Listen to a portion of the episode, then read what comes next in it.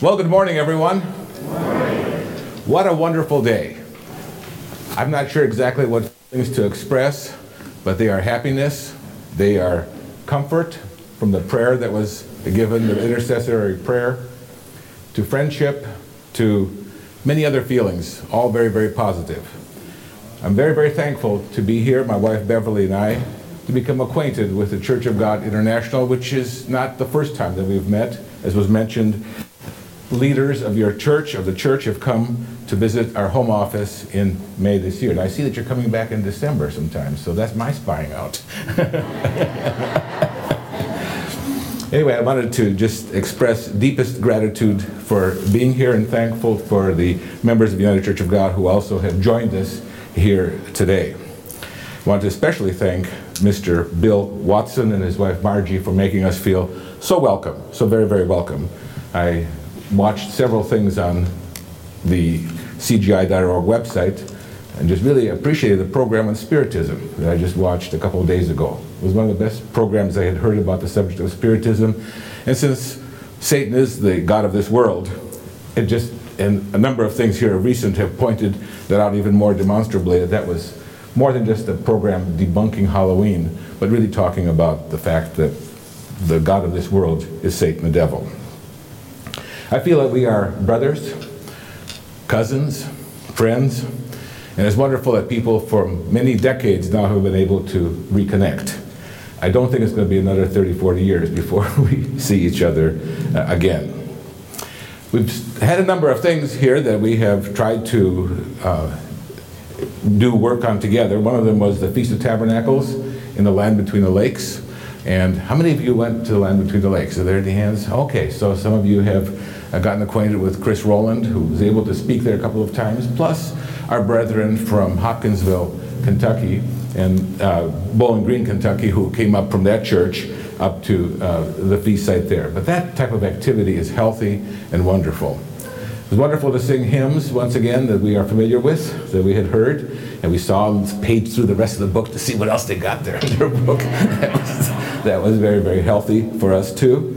And uh, it was just very wonderful to see the order of services. We just feel very much at home with the three hymns, the prayer, and we appreciated the intercessory prayer. We do that sometimes too.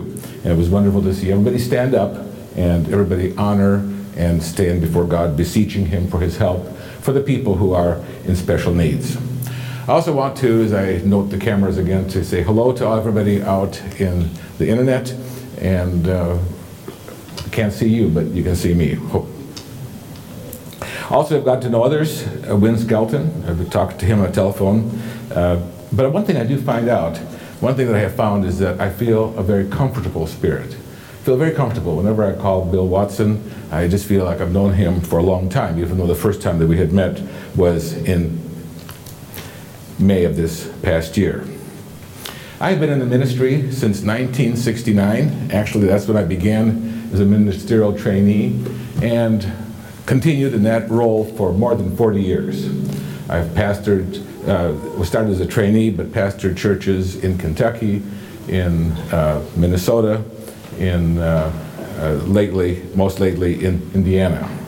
I have also worked in church administration back in the Worldwide Church of God and uh, have fallen into the work of, once again, ministerial services with United Church of God, and upon the death of our beloved president, Dennis Luker, I was able to, I was chosen to be president of the United Church of God and have served in that role for the past three, on almost three and a half years.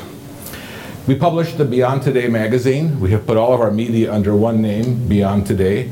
If you have seen on the backs of some of our cars, the vehicles here, you'll see the Beyond Today window cling, and the window cling just says Beyond Today is to make people curious as to what Beyond Today is. Is it a youth group? Is it a political movement? Is it what is it?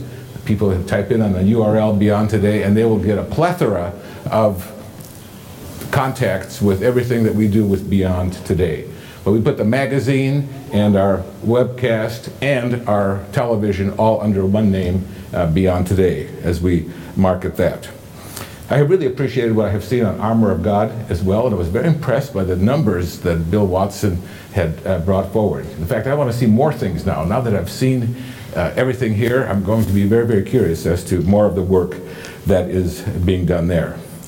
You mentioned about your new website. We have put a lot of effort into upgrading our website over the past two years, where we've made it not only mobile first, but also a site that really is a repository of thousands and thousands of pages of content about our beliefs and what we stand. We have as many as over a million unique visitors per month. Usually it comes in December, which is the biggest question of the year, when was Christ born?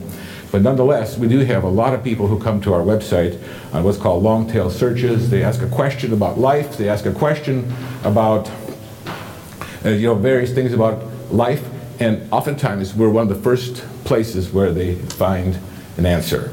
Also, when people ask questions such as where is there a Sabbath keeping group near us, oftentimes we're very much at the top. Organically, people have come to uh, the very top of Beyond Today website, which is part of the UCG website. But if you type in Beyond Today, you will get to almost everything in the church very, very quickly. And it's made to be mobile friendly so that when the 60 to 70% of people now who access the website access it through a telephone or through a tablet, it'll be appropriately formatted so where they can read it easily or watch a video or interact with it on a mobile. But if they're on a bigger desktop or laptop computer, it'll show up in that format automatically. So the technology is shifting now to people becoming more mobile. Our Beyond Today magazine is now published by close to 300,000 circulation. Our website contains 60,000 pages of content. So you could have any number of subjects that we have covered in the past 21 years. Uh, that content is alive and well by searching. So if you would like to kind of learn to see what we have on our website, just go to the very easy search box, ask anything, either a series of words or a single word about any particular topics. You will find a plethora of information about the church or about what we say on the subject. We have 200 in the ministry, the United Church of God in the United States. Our television is on the Word Network, and we have just started streaming in few months with premium streaming on Roku, on Amazon Fire Television, and also Apple TV. That was a because they're very selective of whom they choose. And oftentimes groups with values that, such as we have are, are groups that are rejected, but Apple Television accepted us. Also Samsung Smart Television and I am very anxious to see the debate. Maybe my wife and I will watch the debate tonight uh, as we drive. That is very interesting what you're doing in interacting and having a discussion with other groups, Muslim, Protestant, and uh, who knows what else you have uh, that you, who else you'll be uh, talking to. But that's very courageous and evangelistic, and I certainly appreciate the spirit in which that is done. An example to uh, all of us. Well, today I thought about talking about a subject that maybe that is near and dear to all of us, and with myself, very much so in the past few years. Is a subject that those of us who have been in the Church of God in its various formats may not have been one that has been brought to its full. Partial definitions of this important subject have been given, but I don't think a fuller def fullest definition has been given. But it's a word that is used very, very openly and very freely in the New Testament. Every one of Paul's letters greets churches with this particular word. Ephesians chapter 3 and verse 17. In Ephesians chapter 3 and verse 17, the Apostle Paul challenges the people in Ephesus, one of his favorite churches, about their understanding about everything regarding Jesus Christ. Ephesians chapter 3 and verse 17. He says, That Christ may dwell in your hearts through faith, that you, being rooted and grounded in love, that you may be able to comprehend with all the saints what is the width and length and depth and height, to know the love of Christ. I want you to understand the full dimension of Christ. Not just his name, not just a few facts, not something that you have heard in passing but understand the full dimension of Jesus Christ his height, breadth, and width.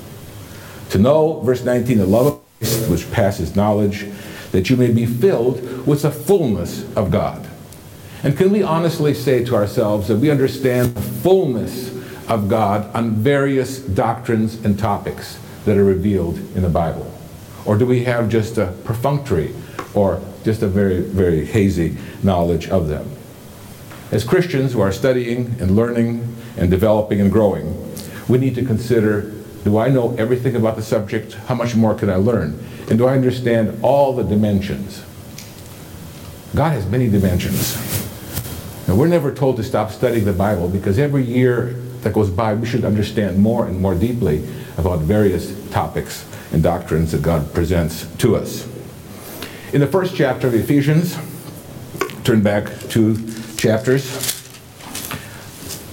The Apostle Paul tells this church his wish that the God of our Lord Jesus Christ, the Father of glory, may give to you the spirit of wisdom and revelation in the knowledge of Him. He says, I really want you to get it. I really want you to get it fully. And I want it to come from God, to understand those things that relate to Him, to us, to our relationship, to our eternity. Verse 18, the eyes of your understanding being enlightened, know, that you may know what is the hope of his calling, what are the riches of the glory of his inheritance in the saints, and what is the exceeding greatness of his power toward us who believe, according to the workings of his mighty power. You know, we, in this past century, have learned more about the greatness of God through astronomy, you know, from how great our universe is. And mankind's knowledge of just the vastness of the universe has expanded both outwardly and also microscopically, to the greatness of God's workings. In the same way, doctrinally, we should be understanding things more fully and more deeply to a greater and broader extent in its application in our personal lives. Well, what is the word that I am going to be talking about today? That word is grace. Everybody's heard of the word grace. We all have various knowledge of what grace is. And if I was to go down the aisles here and ask, could you please give me a one or two sentence definition of grace, we'd probably find that there are various facets or various definitions that aren't all the same. They're not in contradiction with one another, but they're not the whole story. And my question to us is today do we know as much as we should about grace? And what should we understand about what God means by grace? This is a subject that is vital for our spiritual well being and eternity. And it's been a subject that's been at times controversial and even feared. Grace. It's a kind of ease. It's a kind of kindness that we should be cautious about. It may lead us into being permissive, and we certainly wouldn't want that. It's feared because of permissiveness. That one could be led to compromise with those matters dealing with God, His law, His commandments, and His truth that we certainly didn't want. And we have seen people who have left. We've people, seen people who have gone astray after being on the straight and narrow as far as obedience to God. And we certainly don't want to go in that direction. For many of us, and for years, the definition of grace was unmerited pardon. It's something I don't deserve, but it's being given to me by God. Is that definition of grace correct? Absolutely. Is it totally correct? Is it all there is about grace? Absolutely not. Grace is far bigger. Is grace the forgiveness of sins? Where your sins are forgiven? The answer is yes. Once again, it's only a small part of understanding the subject of grace. And what I'm asking today for all of us, do we understand the fullness of this subject? Do we understand everything that it entails? When the Apostle Paul wrote to congregations in his letters, grace and peace to you from God the Father, that wasn't just a pleasantry. It wasn't just like hello. You know, we don't think too much of the word hello. It meant something. It is something he wished. It was a very important understanding to him. The biblical study of grace is not complex. That's the good news. Not going to involve ourselves in a deep doctrinal discussion that requires lexicons and requires us to understand the mm-hmm. Greek and the Hebrew of that period to get the full meaning of the term. It is not. There's only one word for grace in the Old Testament. There's only one word for grace in the New Testament. Of course, there are synonyms as well, but grace itself is defined by only one Greek word or one Hebrew word. It's not that hard. The definition of those words is not complex. It's quite straightforward. And the subject is rather straightforward as well. And we'll find that by truly understanding grace, it'll make us even more determined to want to please God, to keep His commandments, to keep His laws, to be faithful to Him. And all those things that really make for a Christian whose spirit is right before God. The subject of grace is not a New Testament phenomenon. I think we know that. But nonetheless, it was just as strong in the Old Testament as it was in the New. The subject, the first reference to grace, goes back to Genesis chapter 6. It goes back to the very beginnings of God's working with mankind. And the word that is used for grace in Psalms and Proverbs and Zechariah and other places is the word that was used here in Genesis chapter 6. Turn to Genesis chapter 6 where we find the first reference to the word grace. Noah found grace in the eyes of the Lord. Noah found grace in the eyes of the Lord. What does that word mean? The Hebrew word is hen, C H E N, sometimes spelled K H A N E, which means, here are the definitions of the word. Once again, not complicated at all. Kindness, favor, beauty, graciousness, being pleasant, being precious, and being well favored. That's what that word means. So, what did it mean that Noah found grace in the sight of God? He was found in favor with God. He was on God's good side. God approved of him. God said, You're okay. Was Noah perfect? Absolutely not. We know that he wasn't perfect. We know that he, even after the flood, had lapses. But he was a person in whom God could trust. God liked Noah. He could work with Noah. You know who I want to find grace with? Not as much maybe as with God, but close. I want to find grace with my wife. I want to find to be in good standing with your mate. You want to be on good terms. And you know, when you're on good terms, everything goes well. When you're on good terms, when you're favored, and there are those little specks, and there are those little speck things that you know come up in life, they're overlooked. When you're in good stead, when you're in, under in grace, in a relationship of grace. When things, when you're not in grace, the slightest little specks become big deals, and they're picked on when you're not in grace. You want to be in grace with your employer, the person you work for. You want to have him think well of you because of the work that you do. And he thinks well of you for a reason because you're a good guy, you're a good woman, good lady. You do your work well. And when you're in good standing with your mate or with your employer, if you work late for work for five or ten minutes, no problem. No problem whatsoever. Because you're in good stead, you're in a grace relationship with your employer. However, if you're not, uh oh, you're late. We can't have that on this job. You want to be in grace, and the reason you are a friend is because you have a relationship of graciousness. It simply means to be on someone's good side. Noah was on God's good side. And we can understand a lot about the subject of grace by understanding this concept, which relates to the New Testament as well. In the New Testament, there is one word for grace, as I said, and that word is charis, which is the base, the definition for, or the word is translated also charisma, love, know, charity, gift. All those words come from charis.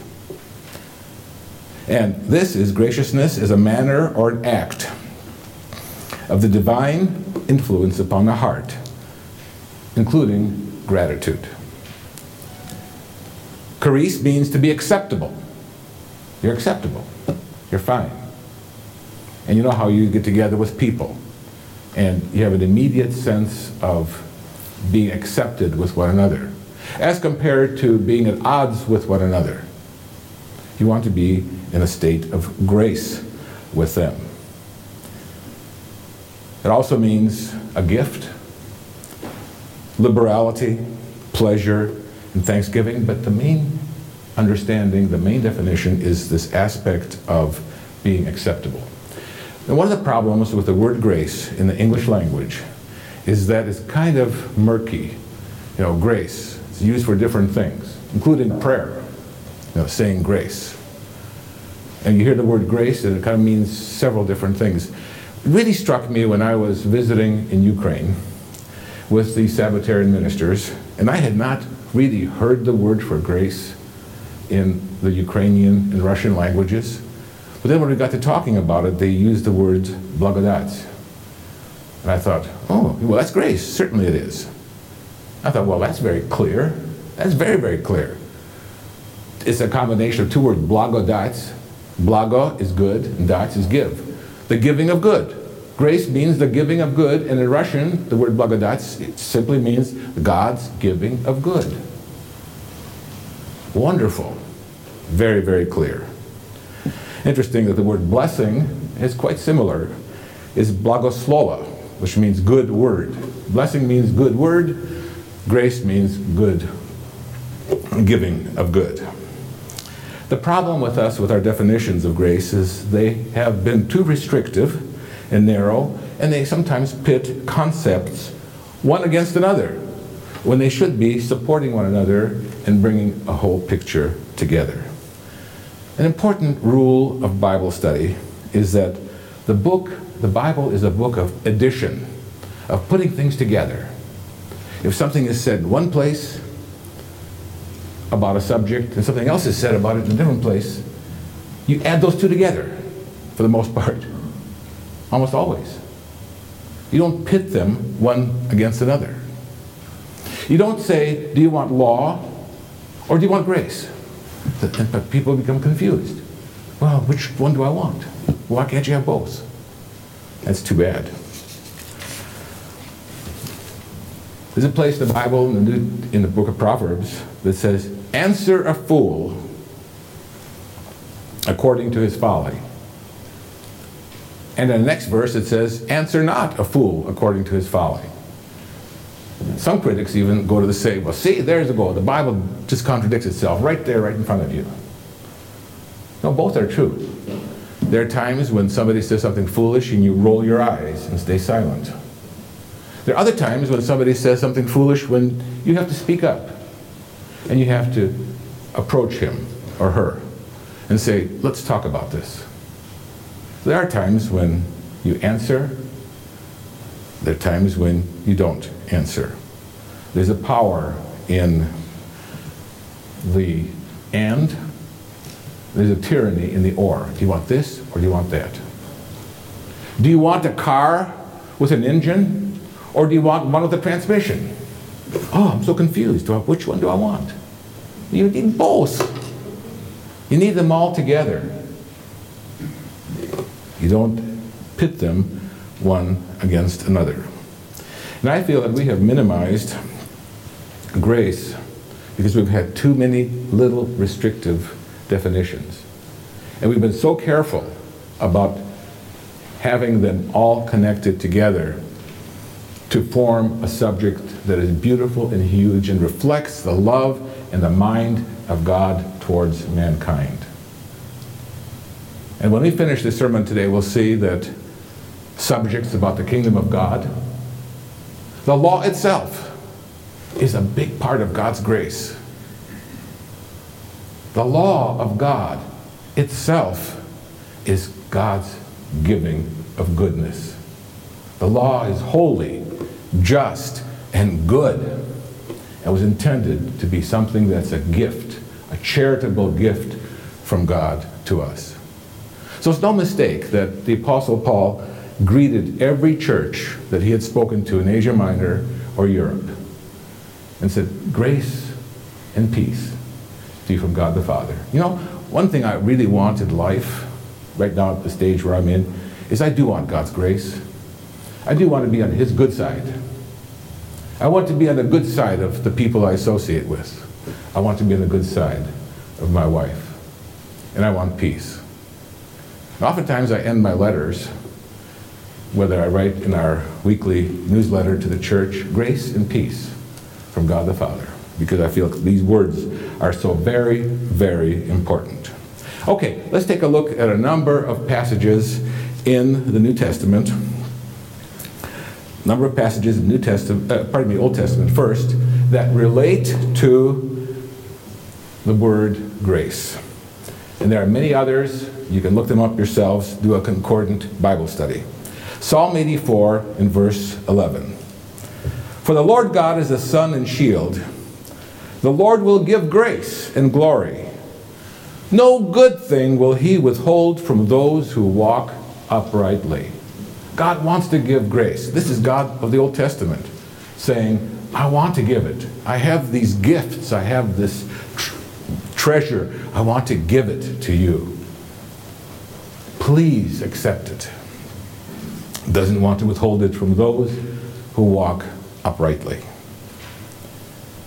Proverbs chapter 3 and verse 32. A number of Proverbs that we'll just take a quick look at. Proverbs 3 and verse 32. For the perverse person is an abomination to the Lord, but his secret counsel is with the upright. Verse 34 Surely he scorns the scornful, but gives grace to the humble. So, one way to be a recipient of God's goodness, God's grace, all those things that He just so desperately wants to give to us, is humility. He gives grace to the humble. Verse 9, Proverbs 4, verse 9, continue. She, wisdom and understanding, will place on your head an ornament of grace, a crown of glory she will deliver to you. Proverbs 22 in verse 11.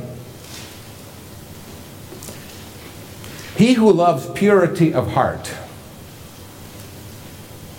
he who is a person who is transparent, purity, nothing hidden, clean, and has grace on his lips, the king will be his friend. He'll have friendship across a wide range, including the king himself. Has grace on his lips, has grace in the way he speaks, gracious talk. There are people who are not gracious in how they speak, and people don't like to be around them. But a person who is gracious in his speech and language and composure is a person who even the king will be his friend. We have to learn to be gracious. Okay, more. Zechariah chapter 12 and verse 10. Zechariah chapter 12 and verse 10. This is a prophecy of the future, but recorded in the Old Testament. Zechariah chapter 12 and verse 10. And I will pour on the house of David and on the inhabitants of Jerusalem the spirit of grace and supplication. God's going to not just kind of give grace and just kind of throw a little bit of a bone here to some people in the future. I'm going to forgive your sins. Your unmerited pardon. You're, you're pardoned. The President of the United States here will be giving pardons here in the next month or two to criminals. We'll be throwing out little bones to people. And then there won't be any more pardons for four more years from the president. Well, God is going to pour out a spirit of grace and supplication. Then they will look on me whom they pierced. So it talks about a future time of grace. I like this one in, in Jeremiah chapter 31, verse 2. Jeremiah chapter 31, in verse 2, speaking of the new covenant, is prophesied, predicted. Thus says the Lord, the people who survived the sword found grace in the wilderness. Wilderness, Israel, when I went to give him rest. You know, the whole event, the whole experience of the Exodus was God's grace. He gave it to people that he favored. And some of them weren't very nice to him. They were just a downtrodden people complained, and so forth. But he already promised to their predecessors, to Abraham, Isaac, and Jacob, that he would give them this grace, and he did. But the whole experience of being freed from slavery, of going into the promised land, of being God's special people was an act of grace from God Himself, the giving of good. When you understand the subject of grace, you begin to understand the mind and the spirit and the depths of God, of what He wants to do and what He wants to give and what He wants to pass on. What we do for our children is just minusculely compared to the goodness that God wants to pour out upon those who can receive it. And ultimately, He wants to pour out His grace upon all mankind. The New Testament.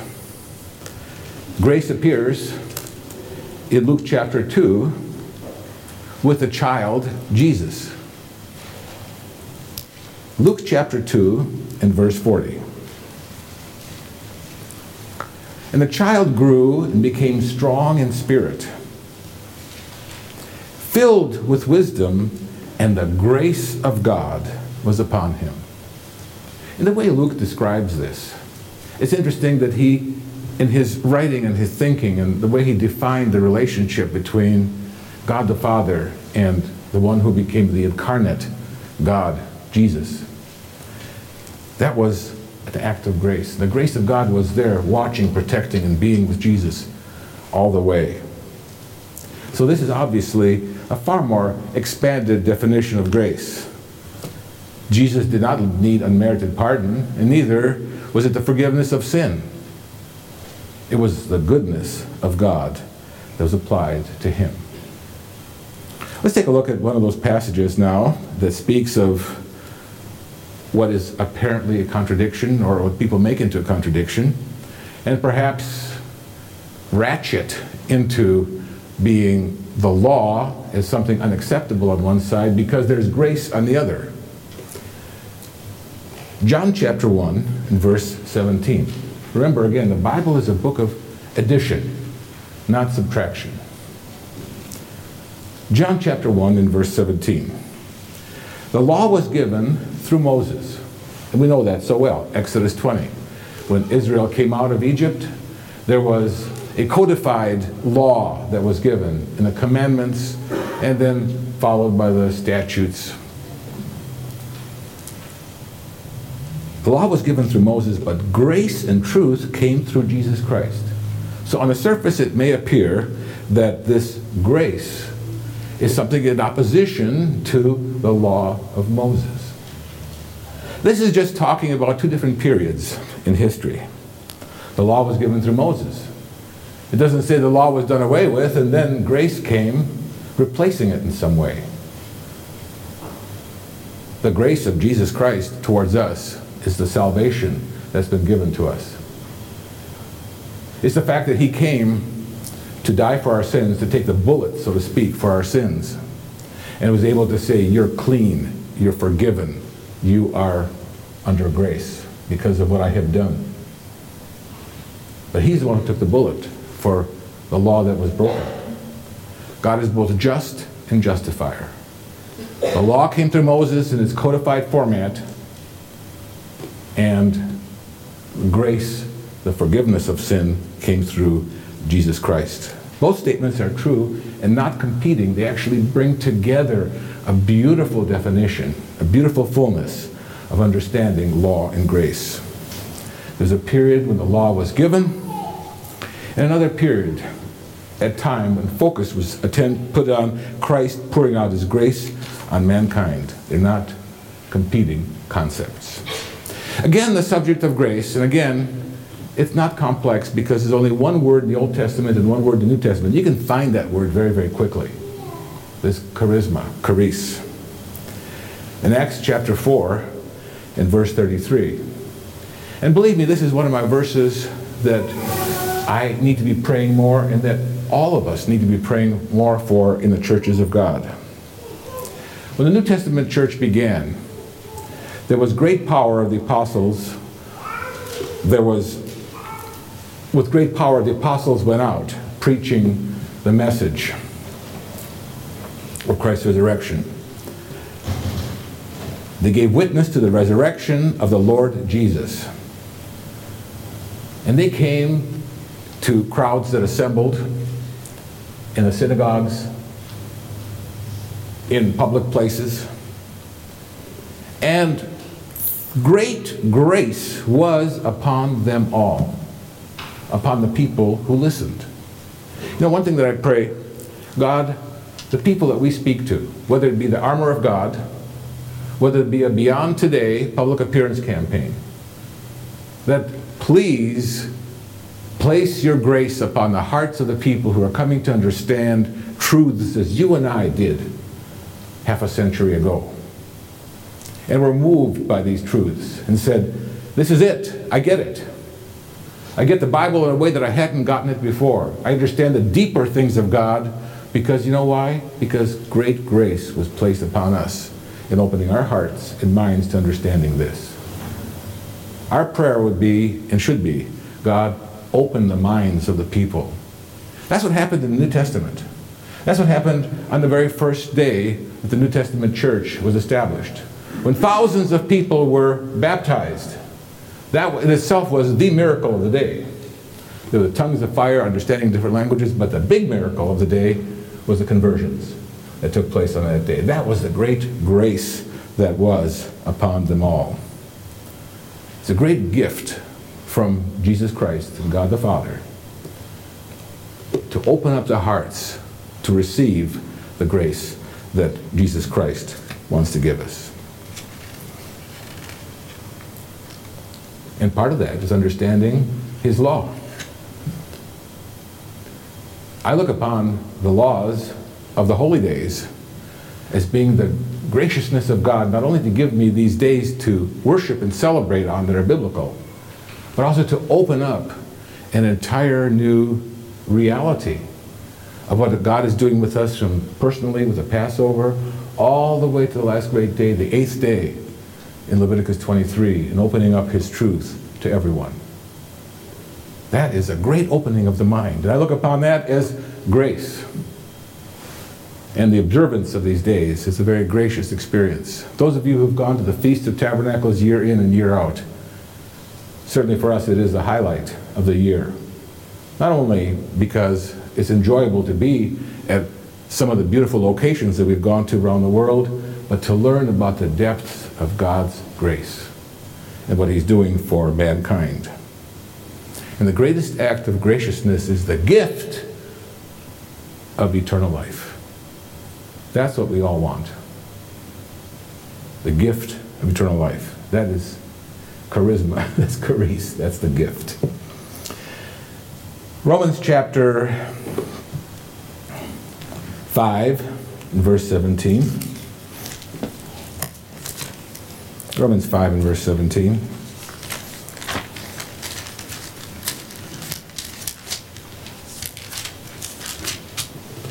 For if the one man's offense, for if by one man's offense death reigned through the one, and it did, Adam disobeyed God and was cast out of the Garden of Eden and, and given no access, further access to the tree of life. and death passed on all of us. Much more those who receive abundance of grace and the gift of righteousness will reign in life through the one, Jesus Christ. So here it speaks about the one that death reigned upon all of mankind because man was cut off from that tree that gave eternal life. Because he disobeyed God, and God said, if you eat that tree, you will die. And so Adam was cast out. All of us have had that deplorable thing of death that's come upon us. And we see people die around us, and more will die around us, and we will die. That's an enemy. But you know what grace is? The grace is the gift of righteousness and life through the one, Jesus Christ. Eternity. That's going to be given to us. There would have been no need for grace unless man put himself into put himself into a position of needing it because of his transgressions, because of his breaking the law. And as a result, Jesus Christ paid the consequences, paid for the sins that we have committed, paid the penalty so that we, he could give us that gift of eternal life. We understand truly the sacrifice of Jesus Christ and what it all meant, what it meant for God, how important it was, and what a great present and gift it was for us. That was the greatest act of grace of all experience, divine and human. The giving of life to all of us. That is God's grace. Romans chapter 11. Turn ahead. Six chapters, Romans chapter 11 and verse 5. Even so, then, at this present time, there is a remnant according to the election of grace. Now, as I said in Acts chapter 4, great grace fell upon them all as God opened the hearts of people listening to the evangelistic message of the apostles. Now, those of us who are called, those of us who are right here, we're the ones who are called. This calling is called the election of grace. Verse 6 And if by grace, then it is no longer of works. It had nothing to do with us applying for this. Otherwise, grace is no longer grace, but it is for works. It is no longer grace, otherwise, work is no longer work. Just explaining the concept. There are things that we do, but the things that we do don't grant us, give us grace. Grace is something that comes from God. But he gives grace to the humble. He gives grace to those who are trying. He gives grace to those who are pleasing God. But they don't earn it. It's those who get on his good side, if you want to put it that way. Grace inherently is not earned. A gift inherently is not earned. It is given to one who is well favored. Just ask yourself who do you give gifts to? Who do you give gifts to? You give gifts to people you like. You don't think of somebody that this person is annoying and irritating. I don't like him, but I think I'll get him a gift. You give gifts to your children because you love your children. There's somebody at work or there's somebody in the office. Sometimes people surprise one another in our office, at the home office, and give them a little gift. I give little bonuses. I give little you know, cards, uh, you know, that have uh, some money attached to them to some of our employees from time to time. Done a great job. This was great. Really appreciate your extra work on this project. Now here's a little card here for you, a little shopping card, whatever, with so much, so many dollars on it. Because I really appreciate your work. They weren't expecting it. it may have been part of their salary, but they went above and beyond, and I really appreciated the work that they had done. We just given some gift cards here to our staff that worked, at, did extra jobs for the feast, spent extra hours doing the webcast and doing other things like that. We gave them a gift card. It was an act of grace because we like these people, because we appreciate their work. But I know them too. They're not perfect, but I love them. I really appreciate the work that they do. And that's the relationship similarly that we have with our God and how He has us in His hands of grace. we see the Apostle Paul, the struggles that he had. Romans chapter 7, verse 23.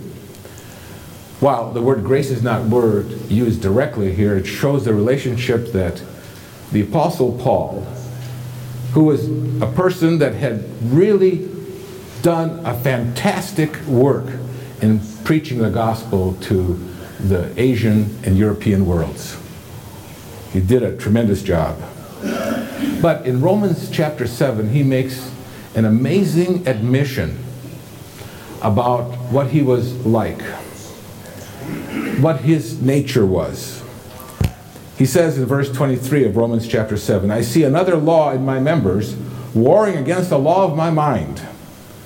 He speaks about internal conflict that he had when he wrote the book of Romans in the 50s AD. This is decades after he had started his ministry in a very profound way. Other books had been written before.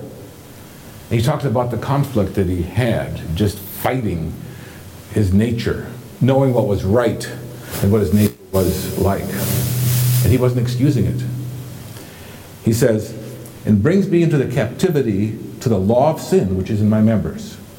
We don't know what those sins are. We don't know what thoughts he had. Probably no different than many thoughts people have today. Who knows? That's not important. He just says it was a battle. How many of us have battles? He says in verse 24, Oh, wretched man that I am. Oh, I hate myself. This is quite an admission by an apostle to make, and one that's recorded for all eternity. Who will deliver me from this body of death? How am I going to get out of this? He says, I thank God, verse 25, through Jesus Christ our Lord, that I will be delivered. So then, with the mind, I myself serve the law of God, but with the flesh, the law of sin. But I will be delivered by Jesus Christ because he's going to help me. I'll be in his gracious hands, and he will help me. He wasn't excusing his sin. He wasn't excusing or wanting him to take it away. He was going to help him through that. The Apostle Paul relied on grace to help him with the weakness of his flesh. And many of us do not have weaknesses in our flesh that we have to cry out to God in seeking Him and say, Save me from myself. I call upon the grace of God, the goodness of God, the giving of His goodness to help me. What are we struggling with for which we need the grace of God? Is it alcohol? Not telling the truth? Lack of honesty? Pornography? the many things out there. Secret problems that seemingly don't go away, and that is our cross to bear. But we also have to be very careful, very, very careful, because the Apostle Paul already foresaw that people might be using the grace of God as license. And that's the fear that people have. The Apostle Paul knew that well. He knew that people would take advantage of it right away when he preached this freedom. Romans chapter 6 and verse 1. What shall we say then? Shall we continue in sin that grace may abound? Saying, oh, I could repent later. I could repent later. Because you know, God will come in there and put me under his grace. Forgive me the sins, and then I can continue doing what I'm doing. The Apostle Paul knew that that would happen. And that's what happens. But he makes it very, very clear. Verse 2 Certainly not. How shall we who died to sin live any longer in it? He makes it very, very clear the stand of law and grace. Grace cannot be used to abuse the law of God. How clear can you get? You know, what grace ought to do, what grace ought to encourage us in, is this. In Romans chapter 2, in verse 4, I feel this is one of the most encouraging passages in the New Testament, showing the goodness of God. Or do you despise the riches of his goodness, his grace, forbearance, and long suffering? Do you take for granted the goodness of God? Not knowing that the goodness of God leads you to repentance? The grace of God should lead us to repent of our sins. That God has saved us from the consequence. We weren't picked up for this infraction. We didn't have to go to jail or whatever. The goodness of God leads us to repent. We say, oh, I need to repent. I really need to stop. I really need to change. Not because I'm being spanked into doing so, but because God is being good to me. Because God is pouring out his blessings upon me. And how can I despise that? How can I thumb my nose at God's goodness? Rather, I should be saying, God, thank you. Thank you for your goodness. Thank you for your goodness. Your goodness is going to make me committed to repent of my sins. The New Testament message is one of repentance. That's where God wants us to get to. Jesus Christ began his ministry in preaching about the kingdom of God. The kingdom of God is at hand in the first chapter of Mark. And then what? What next? Repent. Repent. The New Testament church started on the day of Pentecost in Jerusalem. The Apostle Peter gave a sermon and said, You have killed Christ, talking to the audience that just a couple months before that we were saying, Crucify him, crucify him, crucify him. You have killed Christ. And this audience that was already prepared for this sermon said, Men and brethren, what do we do? What do we do? Well, I'm glad you asked that. Repent, be baptized, and receive the Holy Spirit. Receive those good things from God. But our attitude should be that when God does the wonderful things that He does for us in our lives, and as you look back over the last decades, and especially in America at this time of Thanksgiving, one of the aspects of Thanksgiving is God, thank you for all the good that you have done for me. What can I do now? What's my responsibility? Because of your grace, I should be more law abiding, more law keeping, more righteous, and doing those things that please you. I should be changing. I should be transforming and renewing my spirit. I shouldn't just take advantage of your goodness and take your goodness and your graciousness and all the wonderful love that you shower upon me as something that is like receiving welfare. You just get it every week, you know, and you don't have to do anything for it. It comes your way and because it's something that's an entitlement. Grace is not an entitlement. Grace is given for the purpose of leading us to repentance, to understanding the depths of what God's plan is for us. You know, the Bible begins with a beautiful story of man's leaving God in being thrown out of the Garden of Eden.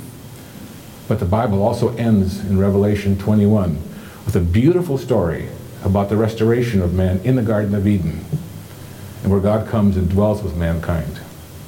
This is what God wants to give to us. So, what is grace? Grace is forgiveness, unmerited pardon. Grace is the law of God. It's not law or grace. The law is part of God's grace. Grace is reconciliation. There's nothing more that I like than to be reconciled to people where we may have had bumps in relationships. That's a wonderful blessing. And the blessing that Jesus Christ wants to give us is a reconciliation between God and man. The kingdom of God is God's grace. Eternal life is the grace of God. Rulership, management of the vast universe that's ahead there before us is a part of God's grace and His gift for mankind. He's given us the gift of life, He's given us a gift of grace. The family relationship to where we can call Jesus our brother, and And we can look to our Father and cry out, Abba, Father, and praying to Him. What a gift. What a gift of understanding that. Our job now is to be growing in grace and knowledge. In fact, the Apostle Peter concludes, and where I will conclude here today. 2 Peter chapter 3 and verse 18. Because both the Apostle Peter and Paul, except that Paul wrote more books, and therefore it appears in Paul's writings more than in Peter's, both understood grace as a common staple word and its definition in proper understanding in the New Testament. 2 Peter chapter 3 and verse 18. Grow in the grace and knowledge of our Lord. And that is what I admonish all of us here today. Are we growing in grace? In other words, growing in the understanding to see how big it is, as I began with understanding the full measure, the full dimensions of Jesus Christ, the full dimensions of this particular word, concept, belief, doctrine. Grow in the grace and knowledge of our Lord and Savior Jesus Christ. To him be the glory both now and forever. So let's learn everything about Christ as we have heard in our first scripture. Let's understand the full dimensions of Christ.